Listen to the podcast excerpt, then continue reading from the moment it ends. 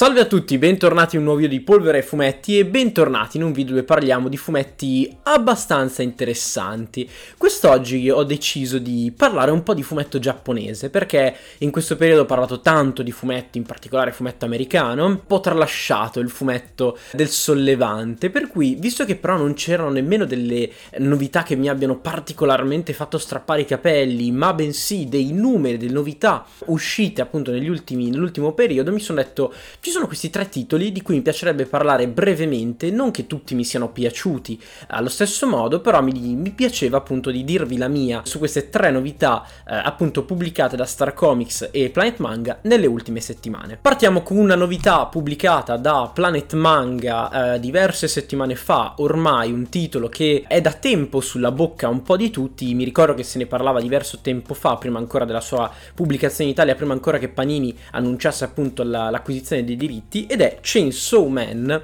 di Tatsuki Fujimoto. È un fumetto che arriva direttamente dalle pagine di Weekly Shonen Jump. Premetto già subito, mi aspettavo una roba di un certo tipo e me ne sono trovata davanti un'altra. Si tratta di, di, una, di uno shonen che ha al suo centro questo ragazzino, questo Denji, che fondamentalmente è un poveraccio, è un ragazzo che fa di tutto per sbancare il lunario, dal vendere parti del proprio corpo all'essere questa specie di cacciatore di demoni, insomma un devil hunter, e il suo unico unico amico è proprio un demone, questo Pocita, questo cane motosega che lo segue in tutte le sue missioni. Proprio una di queste missioni va a finire veramente molto molto male per il nostro Denji che viene letteralmente fatto a pezzi e la sua unica possibilità di salvezza è fondersi con Pocita diventando questa creatura, questo ibrido uomo-demone con queste motoseghe che gli spuntano fuori dalle braccia e dalla faccia, la faccia addirittura sembra proprio l'impugnatura di una motosega facendo a brandelli totalmente qualsiasi cosa gli si pari sulla sua strada. Questo non è un fumetto che brilla per chissà quale originalità, ci sono davvero tanti altri predecessori di questo Chainsaw Man che hanno, diciamo, dettato tutta una serie di topos narrativi,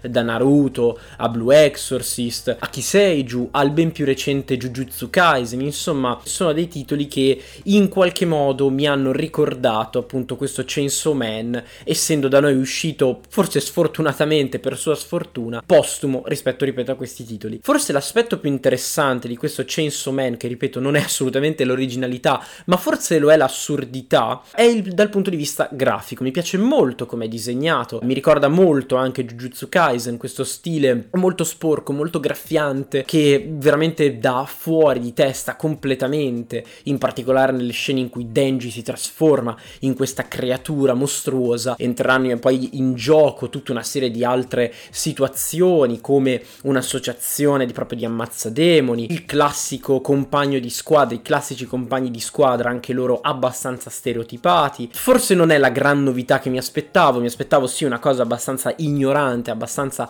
cacciarona, ma non così tanto sotto un certo punto di vista. Non so nemmeno se lo terrò d'occhio nel prossimo futuro, però potrebbe essere una, una cosa che a molti di voi eh, potrebbe appunto piacere. Sempre parlando di ignoranza e tamarragine, Star Comics nelle ultime settimane ha pubblicato un fumetto di cui mi aveva parlato eh, il buon Sommo Buta in una live ospitati da Kirio, che appunto sarebbe stato proprio di lì a pochissimo annunciato, ripeto, proprio da Star Comics. Stiamo parlando di Record of Ragnarok di eh, Azichika, che cura i disegni di questa storia, la storia scritta da Shinya Umemura con gli storyboard di Takumi Fukui. Parlavo appunto di assurdità perché di nuovo ci troviamo ad avere a che fare con qualcosa di abbastanza, neanche anche qua troppo fuori dall'ordinario, ma abbastanza interessante almeno nelle sue premesse. Si raccolgono le divinità di tutti i pantheon della della Terra per decidere quale sarà il destino dell'umanità. Una volta che appunto è stato deciso di cancellare dall'universo appunto l'essere umano, l'unica difesa, l'unica a difendere appunto la razza umana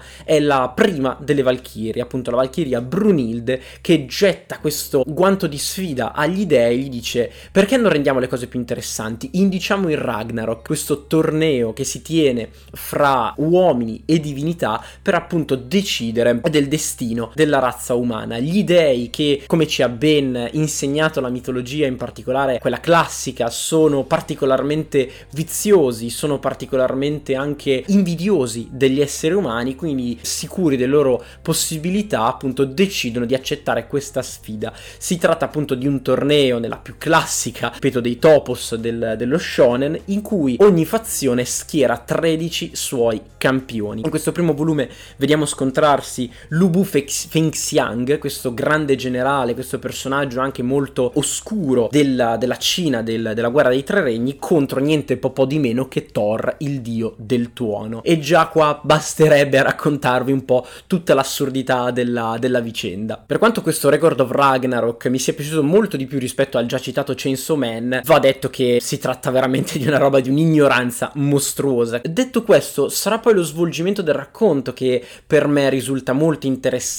prima di tutto perché voglio vedere come gli umani messi in campo, perché parliamo eh, di gente del calibro di Leonida, di Nikola Tesla, di Jack lo Squartatore, di Adamo, di Rasputin, di Nostradamus, insomma sarà figo vedere appunto come questi personaggi sfrutteranno le loro abilità per scamparla da questo torneo. È figo anche vedere come sono stati reinterpretati determinati personaggi, per esempio ammetto che la reinterpretazione di Thor mi è sì piaciucchiata, ma al momento mi ha lasciato un pochino, eh, un pochino così. E non ultimo, comunque, scopriamo anche qualcosina di questi personaggi. Io, Lu Bu Feng Xiang, non sapevo minimamente chi fosse, però almeno abbiamo modo anche di conoscere qualcuno eh, di questi personaggi appunto schierati. Graficamente, anche qua, forse mi è piaciuto meno rispetto a Chainsaw Man, perché diciamo anche dal punto di vista grafico l'esagerazione, la, l'ignoranza più totale viene perfettamente rispecchiata anche dal punto di vista grafico, che è un risultato direi proprio appena appena sufficiente. E concludiamo con una novità, questa volta direi un pochino più blasonata, portandosi il nome di uno dei grandi del fumetto giapponese contemporaneo e non solo, che è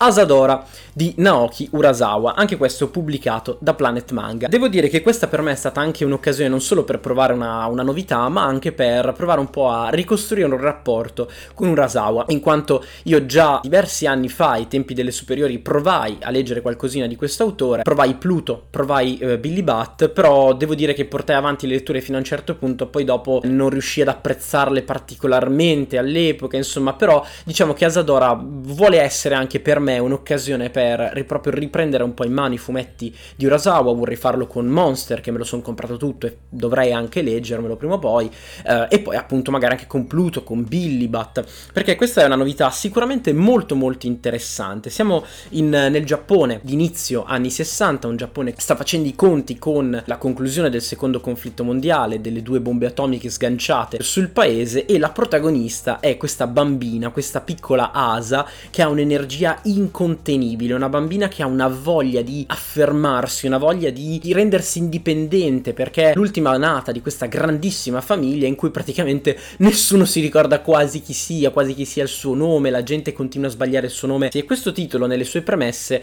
ha proprio l'intenzione di raccontarci tutta la vita di questa ragazzina proprio dall'inizio degli anni 60 fino al 2020, fino proprio al nostro attuale presente. Grazie proprio a questa sua forza trascinante, la bambina arriva a incrociare la sua strada strada con quella di tantissimi altri personaggi. Abbiamo questo aviatore fallito, un giovane corridore in erba che vorrebbe partecipare alle Olimpiadi, quasi forse per portarsi sulle spalle questo retaggio della propria famiglia e tutti, chi più chi meno, ci danno modo anche di collocare il contesto in cui la storia si trova, ripeto, quello di un Giappone eh, fortemente in crisi appunto dopo la seconda guerra mondiale. Poi c'è questa chicca finale, con questo cliffhanger che nel suo essere appunto mi ha ricordato proprio Billy Bat questa, con questa bella spruzzata di thriller, soprattutto nelle ultime pagine, che è veramente, insomma, non so se sia una cifra stilistica di Urasawa, coi colpi di scena ci sa veramente, veramente fare molto, molto bene. Apprezzo anche molto Urasawa da, per quanto riguarda il suo stile di disegno, ha uno stile molto pulito, molto anche vero, perché le espressioni e i propri personaggi in sé sono veramente reali, sono dannatamente reali, e questo non è soltanto anche per i personaggi, ma anche per esempio per le strade, proprio per il il Giappone che viene dipinto,